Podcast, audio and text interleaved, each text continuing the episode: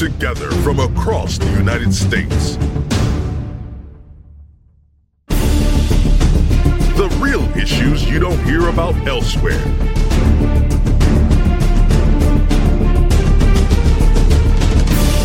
Focusing on what matters to you and your neighbors.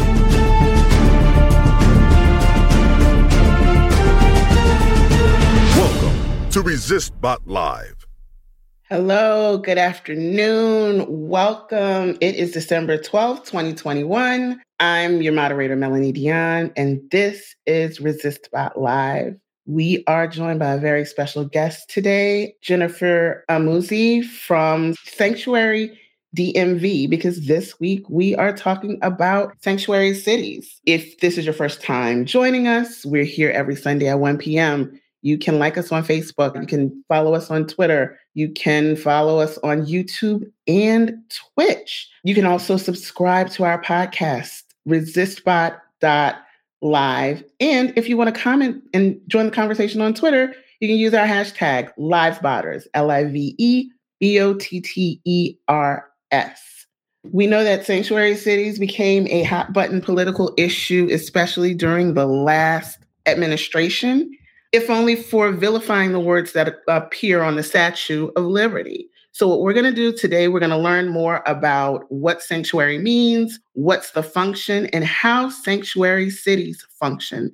So, I am going to start bringing up our panelists. First, the wonderful Athena Foulé. Welcome, Athena. Hi, everybody. Greetings. And how's it going, Mel?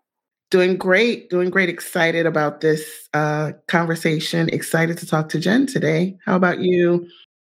Good, I'm well. Um, I'll be in the comments today as usual. So I look forward to hearing folks' perspective on the topic of sanctuary cities and migrant justice. As you mentioned, I feel it was a very politicized kind of concept in that last administration. And yet, now with deportations still on the rise and at the levels that they've been at, what does it now mean to have these these titles for cities and what communities can do to actually lend some integrity to, to what that could be like.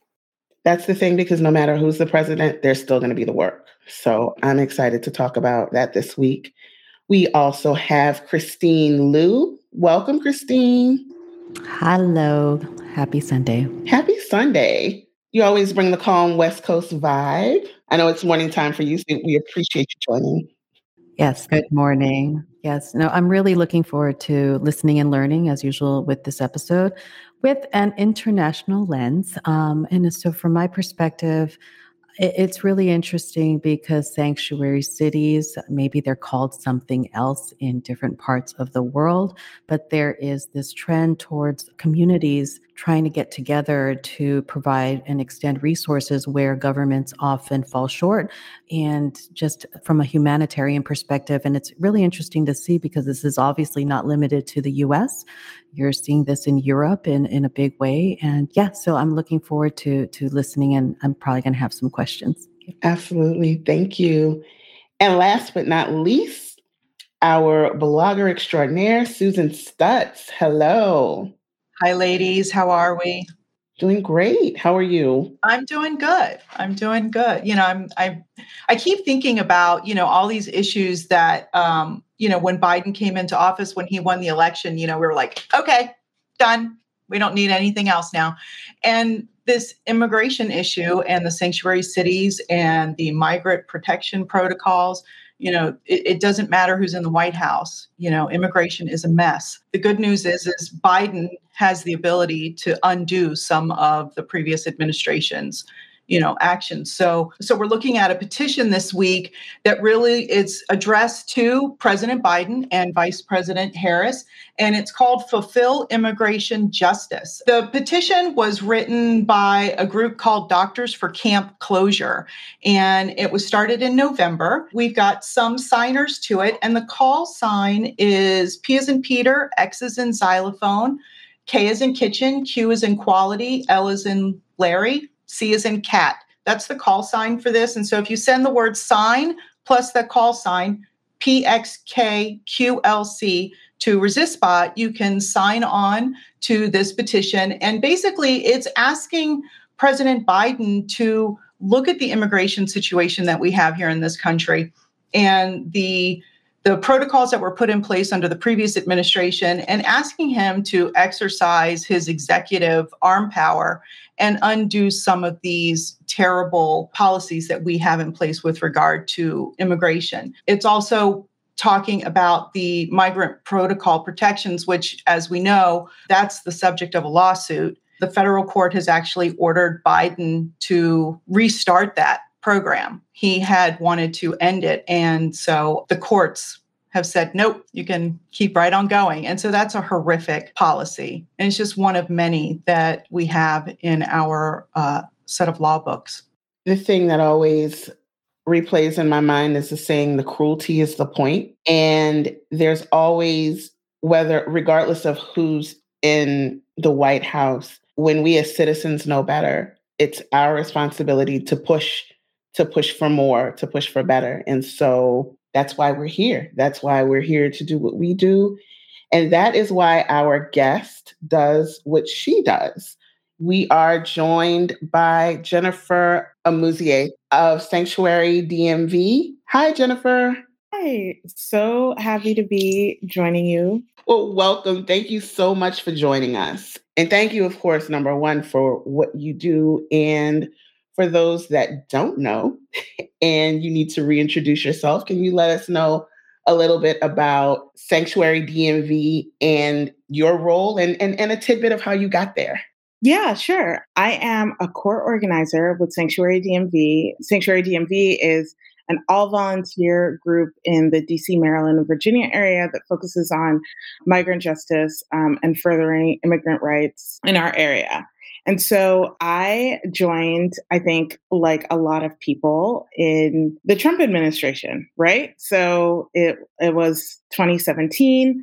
I just started this new job, and Sanctuary DMV was doing trainings on helping or accompanying folks to check in at their like immigrant check ins, whether that was, you know, to go and get like the check, you're still here, you're still at this job you're still at this address that folks usually have to go through when they're moving through the process of like the the civil immigration litigation process right? These are like these ice check-ins correct Yes, these are these are the ICE check-ins. Yeah. One of the things that happened at these ICE check-ins under the Trump administration that had never happened before was that people were actually picked up at these check-ins for detention. And so you would go in thinking that it was the usual you you check in you're you're still in the same place you tick the box you go home you know for another 6 months.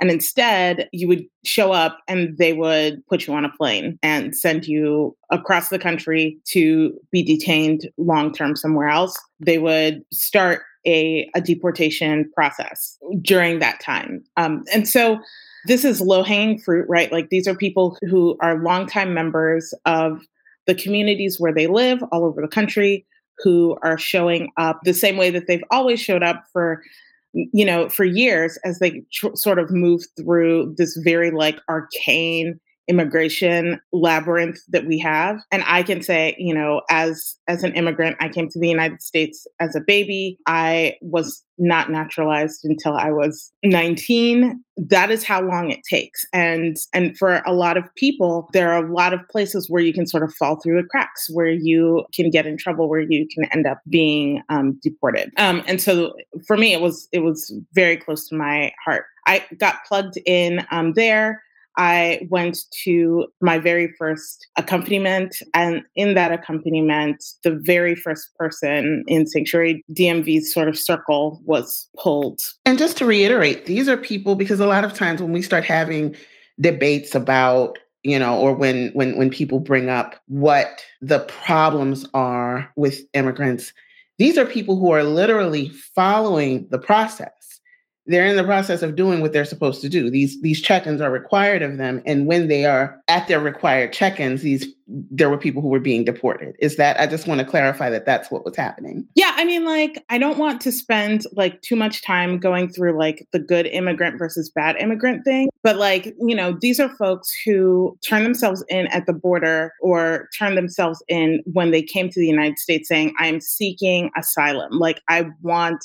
help I have a story, something happened, you know, that caused me to flee the country where I'm from. And we said, like, we have a system for this. Like, we'll take your story down, we'll have, you know, a lawyer and a judge like handle this. And then from there, we'll make a decision on whether we think that you that you face like a threat in your home country, right? And let me clarify because I was I didn't want to speak necessarily on the on who does or who does not follow the process more so much as I wanted to speak on the fact that this is all this is an ever moving goalpost. So you say you want one thing, but then I do this one thing and then it's something else. So there's always going to be something else that allows you to exact whatever it is that that you think. I think Susan may have had a follow-up question on this. I'm always interested in the legal component of these different processes and you mentioned that you're a court volunteer. What does that mean?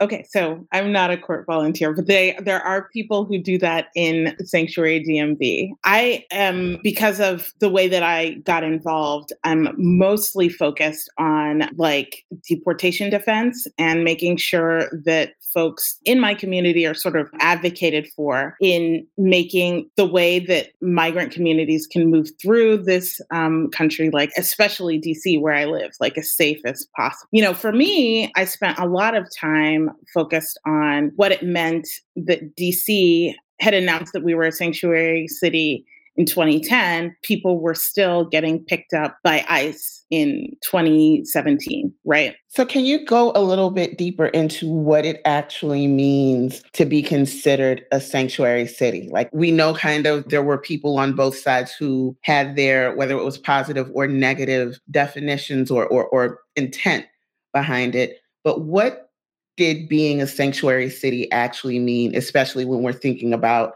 where it really became ramped up as a, as an idea, as a concept during the Trump administration? Yeah, you know, it's pretty wild because um, actually it doesn't mean a lot of anything. For us, we thought that we were a sanctuary city, that DC was a sanctuary city until we realized that 100% of the people on the gang database were people of color, that folks were getting stopped and frisked by the police and then held by the police until an ICE van could come and pick them up. People who were going to court were getting picked up at the courthouse. There were all of these places where it actually was not safe to be an immigrant in DC, right? Like that made it so that it wasn't a sanctuary city. If you were a victim of a crime, you couldn't go and be a witness at your trial. If you were doing dumb stuff on the corner, um, you could end up being like sent into exile, basically. Like these are things that we thought we'd taken care of like a long time ago, right? Because our city had announced that we were a sanctuary city. We actually worked really hard over through the Trump administration to um, push our DC council members, the mayor, the commissioner of the Department of Corrections to sort of close those loopholes. But like the truth is there are a lot of cities out there that say that they're sanctuary cities and ICE is just like running rampant and doing the same thing that they would in a city where folks are proudly declaring that they're pro ICE and CBP, right? So when a when a city announces that they or when they announced that they were a sanctuary city, what was that taken to mean because we like we we know what what they've done but what was that taken to mean especially from a city government standpoint what was their unofficial even uh, point of view of how th- their interaction with ice and organizations like that what was that supposed to look like as a sanctuary city Right. So, what it's supposed to look like is that you are not going to be interacting with ICE. ICE sends these memos to jails that say, like, oh, hey, just checking, we're going to be in the area. Do you have anyone that you're going to be releasing from jail who is who's not documented? If you are a sanctuary city, well, first, it's totally optional whether you're a sanctuary city or not. But if you're a sanctuary city, like the the proper answer is like it's none of your business f you right um, and what happens instead is that what was happening in dc instead was the jail was responding to literally every request from ICE. Oh, yeah, this person is undocumented and they're going to be released on this date. the sanctuary values that was recently passed, that was 2019, was basically to push back against, also to push back against the MPD, our local police force, from asking people their status, right? People should be able to interact with the police without fear of being sent into the detention and deportation machine, right? And so what most sanctuary cities are saying when when they say that. But if you don't have, you know, a clear line of demarcation there and you aren't training your folks there's nothing in law but this like proclamation, then it's basically up to folks to kind of decide what it means every day on the job, like to interact. That's totally understandable. I think we have, thank you. I think we have some questions. Uh, Athena?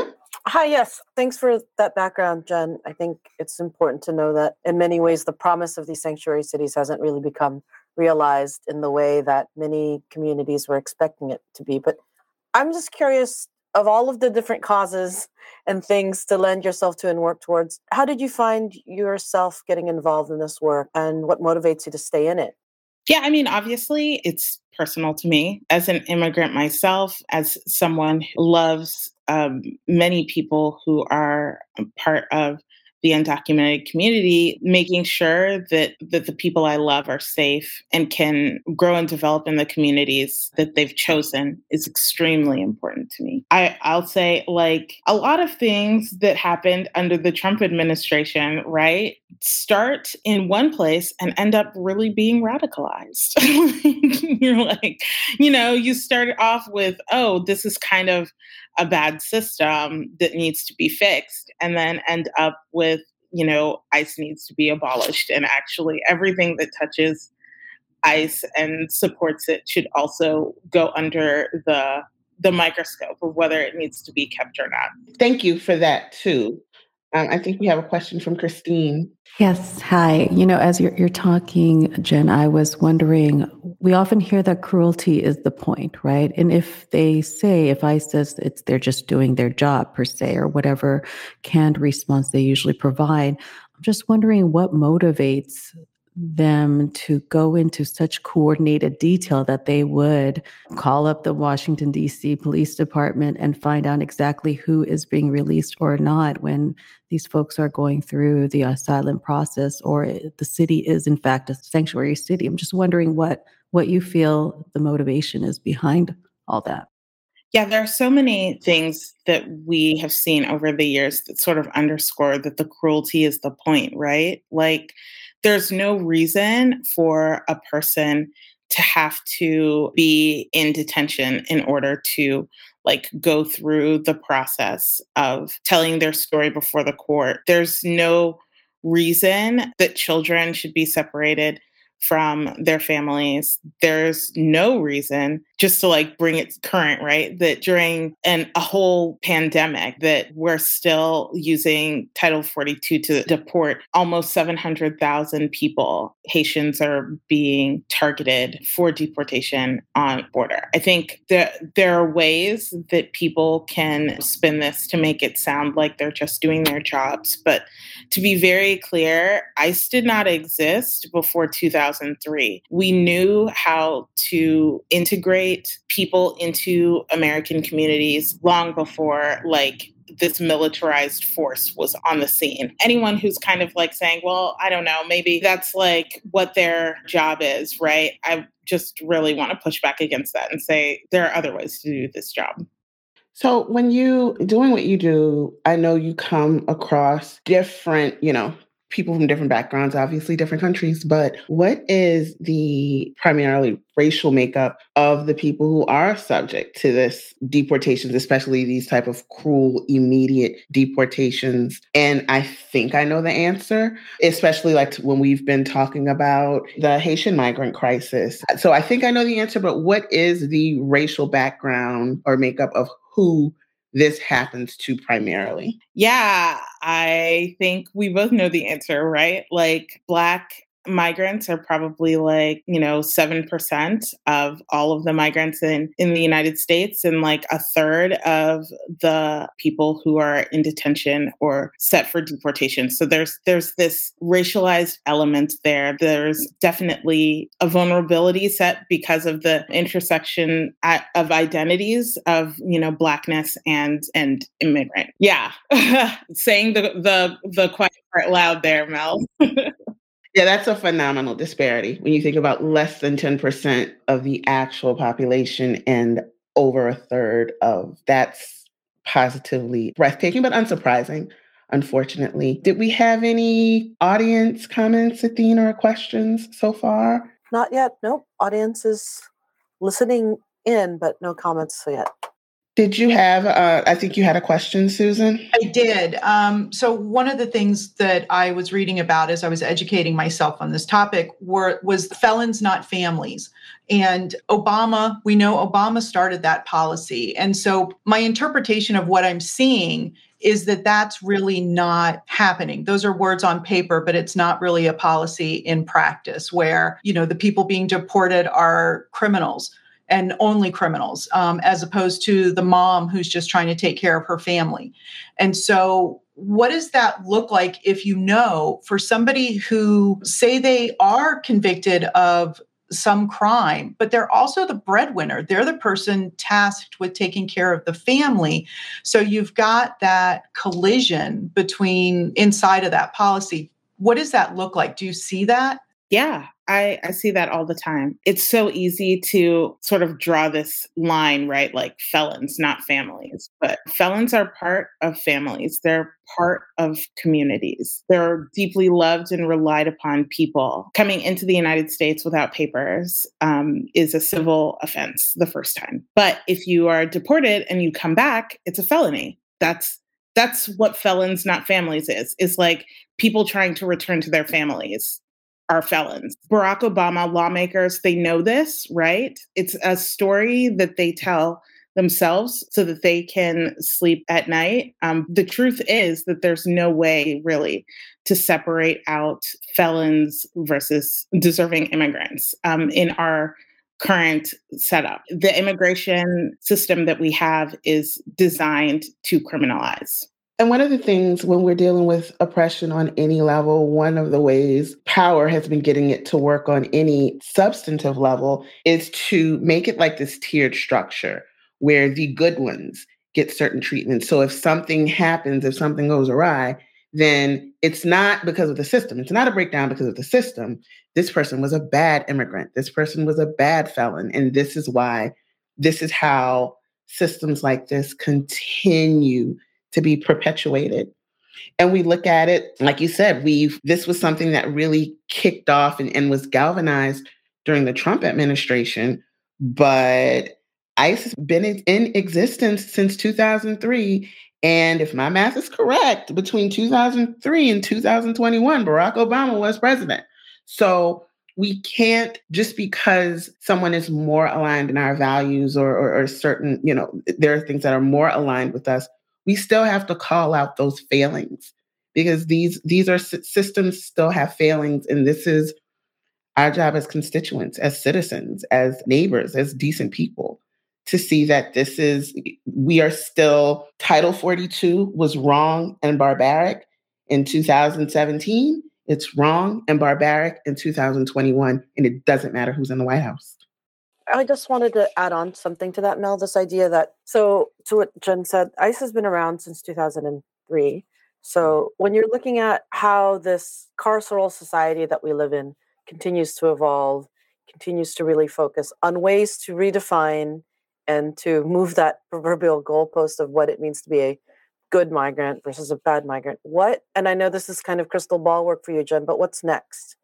Like what's next for sanctuary cities? I, I read an article forwarded by another volunteer here at resistbot about how with the attack on women's rights sanctuary cities might evolve into opportunities for women to get safe reproductive health access. So what now? We have a catholic democrat in office and who has platformed and spoken about ways of reaching out to migrant communities and, and fixing some wrongs that were done in that last administration Doesn't look like to be the case. So, what is the field of this work looking like moving forward? Yeah, I think there are definitely some wrongs that need to be righted. One of the things that is top of mind for me and for other folks who are in sanctuary DMV um, and are looking at the ways that in the middle of like a, a huge public health crisis where people cannot um, socially distance, we're still putting people in detention facilities, which are basically local prisons, that we're still watching the way that even if, for example, a police officer can't physically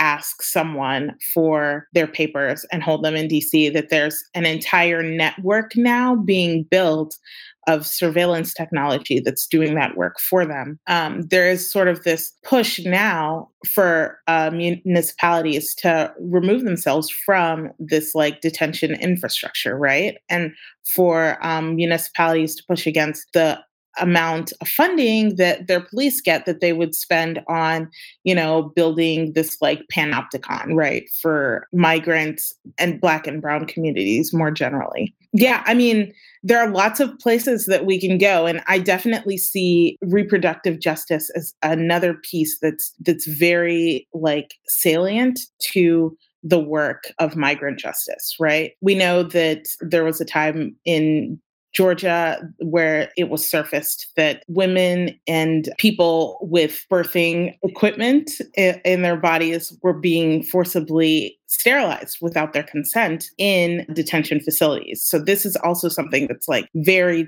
very top of mind and part of the the work that needs to be done when we look at the issues that migrant people face, so many of them are sort of ground zeros for our own rights. We can look at it for, for reproductive rights. When we look at it from a standpoint of justice and how police funding or defunding is pretty much inextricably linked to the crisis faced by by migrants.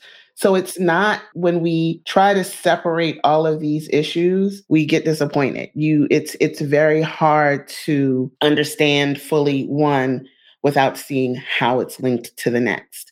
And that's why the ideologies we support matter. When we're voting for people who vote, who you vote for does matter. It's not they're all just as bad. It's also you have to realize who you can work with, who you can pressure, who lines up with your values, which is which is one of the reasons there are certain people who have no shame. There are certain people in power who have no shame. You can't work with them. You need to start targeting the people who can be shamed when we get to what's next, how can we as neighbors, as citizens, as as friends of Sanctuary DMV, how can we support? Yeah, I mean, right now we have a couple of GoFundMe's going um, that you can find on sanctuarydmv.org. You can always like click through there um, and send to the GoFundMe's. Uh, but we also have a Venmo, Sanctuary DMV, or it's at Sanctuary DMV, right? Like I said before, we're working really hard to make sure that people who are in detention are released. Sometimes the only thing that's keeping folks from being released back into their communities is bond, um, which is, I mean, frankly, gross um, and and frustrating. This GoFundMe is for that, helping outs get home for the holidays. More broadly, if you want to give to the bit.ly, which is um, bit.ly ly yep slash liberation fund that also makes sure that like as many people as possible are sort of removed from this like detention center. I'll just say that, you know, there are lots of people who are listening in from all over the country, and there are people in your communities, in every community. I can say this like pretty pretty confidently who have been in detention and then were sent back to uh, the community because of liberation funds like this. And so want to lift that up. If there's something like that in your community, you'll probably find it through Detention Watch Network, which has like a nationwide set of organizations, um, just like SDMV, that are doing this work to free um, migrants on the ground. Thank you so much. And um, Susan, can you reiterate the petition that we currently have outstanding? Sure, sure. It's a petition. It's called Fulfill Immigration Justice, and it's directed to President Biden and Vice President Harris. And it's asking Biden to exercise his executive muscle some and tackle some of these policies that were put in place by the previous administration. And, you know, he campaigned on immigration and that's an issue that he we want him to continue to work towards. So the call sign for this petition is pxkqlc And so if you send that call sign with the word sign to 50409, you'll be able to sign on to this petition and you'll also be able to encourage your friends and families to sign on to the petition as well. You can also send resist and you can write your own petition. If this petition doesn't speak to the heart of what your thought process is, you can always start your own petition as well. Thanks so much, Susan. And that's that's the thing because it's not getting Trump out of office. You know, it's I'm I'm a 90s girl, so I remember Rock the Vote and I remember all the catchy, catchy slogans, but it still takes work. It still takes organizers like Jen. It still takes activists like Athena. It takes everyone. Voting is not a magic bullet. It still takes muscle and the will and the will to be a decent person. So I want to thank everyone. I want to thank you, especially uh, First Jen. Where can we find you? Let us know where we can find you and your organizations, and, and that means whatever you want it to mean. right, right. Um, I am I am at JC Amusier on Twitter um, and Facebook. I am pretty like locked down though, so you gotta like ask first. But Sanctuary DMV at Sanctuary DMV on Twitter, Facebook, and Instagram, as well as at Free Them All VA, which is on Twitter, Facebook, and Instagram. Thank you so much. I envy you with the lockdown Twitter. I get it. Don't don't start none won't be none. Because you know, I I am very familiar with how that interaction can be. so I want to give my panelists thank you again. Um, this isn't this is our our third episode actually that we've had regarding immigration. We had Immigration 101. We talked about asylum seeking, and here we are talking about sanctuary. And that's just a proof that this is a continuing conversation. So that so we hope that you'll be back to join us. Um, for those of you who are listening in, you can subscribe to us at resistbot.live and listen to the first two episodes that we had about immigration and asylum. They were amazing. We had a um, wonderful, one of our guests uh, was a young woman named Cece who shared her story of asylum seeking and how long the process took, like what it took to to get there and how long that process took. I remember you said that um how how you were you you came in as a baby, but you weren't naturalized until you were 19. And it's so it's it's just something, it is a, a long and arduous process. So we appreciate you going through that and the work and the work that you're doing. So thank you so much. Um, and we have Christine. Last thoughts, Christine. Yeah, you know, just listening in, I was thinking, uh, going back to my other question, what economic motivations are there for, you know, ICE or CBP to be quote unquote doing their job? And a lot of times you find that's tied to unions, it's tied to resources that they want. So they create, you know, issues like this for themselves. And, you know, that's just kind of what I'm left with. It's just very disheartening. So thank you for enlightening us today, Jen. Thanks so much, Christine. And Susan? Hi. Um, so, one of the things that we try to do here at ResistBot is put an article up on our page with regard to whatever our topic is for that given week. So, if nothing else, it's a bit of a primer on whatever we're talking about. So check out our news tab on our webpage, resist.bot. Just something that I'm thinking about. You know, I think about this during the holiday season. December is National Drunk and Drug Driving Prevention Month. And one person during the course of this podcast, one person will have died. 28 people die every day as a result of people driving under the influence. And um, it's completely preventable. So, have a designated driver. If you're going to be drinking, please, please, please have a designated driver for yourself and for your friends and family, and so that you come home every day. Yeah, and then when you think about like we live now in the age of ride sharing and everything else, there's just there's there's no reason to get behind the wheel of a car drunk. There's no reason to jeopardize anyone else's life. So no, thank you for that, Susan and Athena. Well, a couple of things have been on my mind this week. One, um, well, first, thank you, Jen, for wrapping up neatly this this concept of sanctuary. So I appreciate that uh, Mel and the team is taking the time to really explore these issues in thorough ways.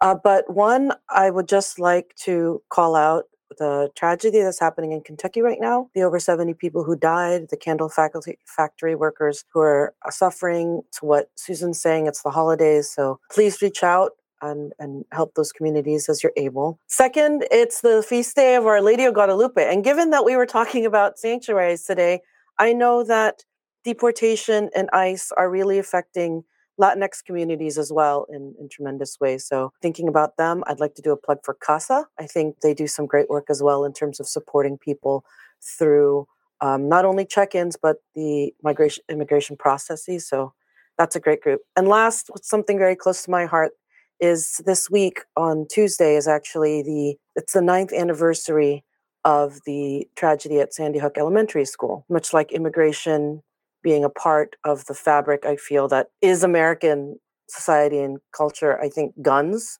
in many ways continues to be a topic and an issue that continues to plague and tear this country apart in a lot of ways. So organizations related to gun violence work and prevention, victims' families, check them out. The Newtown Action Alliance is, is a group that was set up by parents of Sandy Hook. Everytown, Giffords, Moms Demand Action, um, a lot of these names you've probably heard of in your general news feeds, but uh, now's again around the holidays time and nine years. These kids would have been in high school at this point, if not out of high school already. So the work continues, and let's just keep remembering all these um, important anniversaries as as we continue on.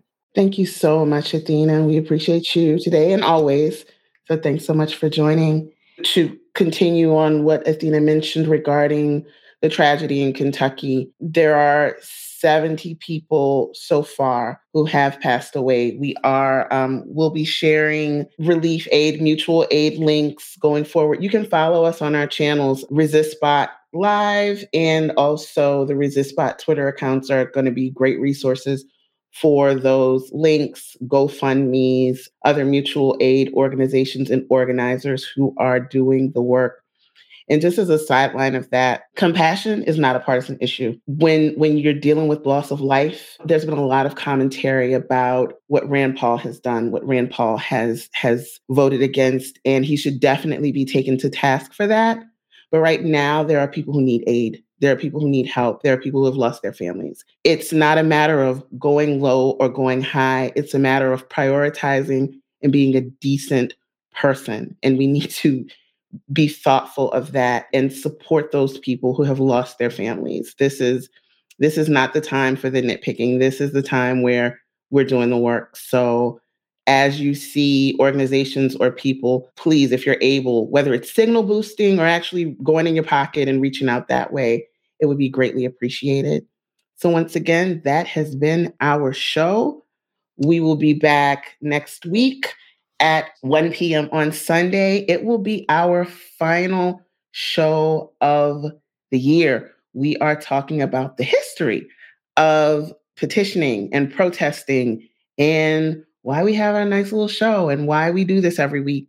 So we are excited to invite all of you to join us. And you can learn more about us at resist.bot, whether you want to volunteer, donate, or start a petition of your own. If you want to know how you can be a guest on ResistBot, it starts with the work. It starts with authoring a petition or sharing that petition and having a background. And we have a um, an intake form that you can fill out in the event that you're interested in being a guest and a voice on ResistBot Live. We're going to have an amazing 2022, but we still have one more show to get through for 2021. It's going to be a great show, and I cannot wait for you to join us.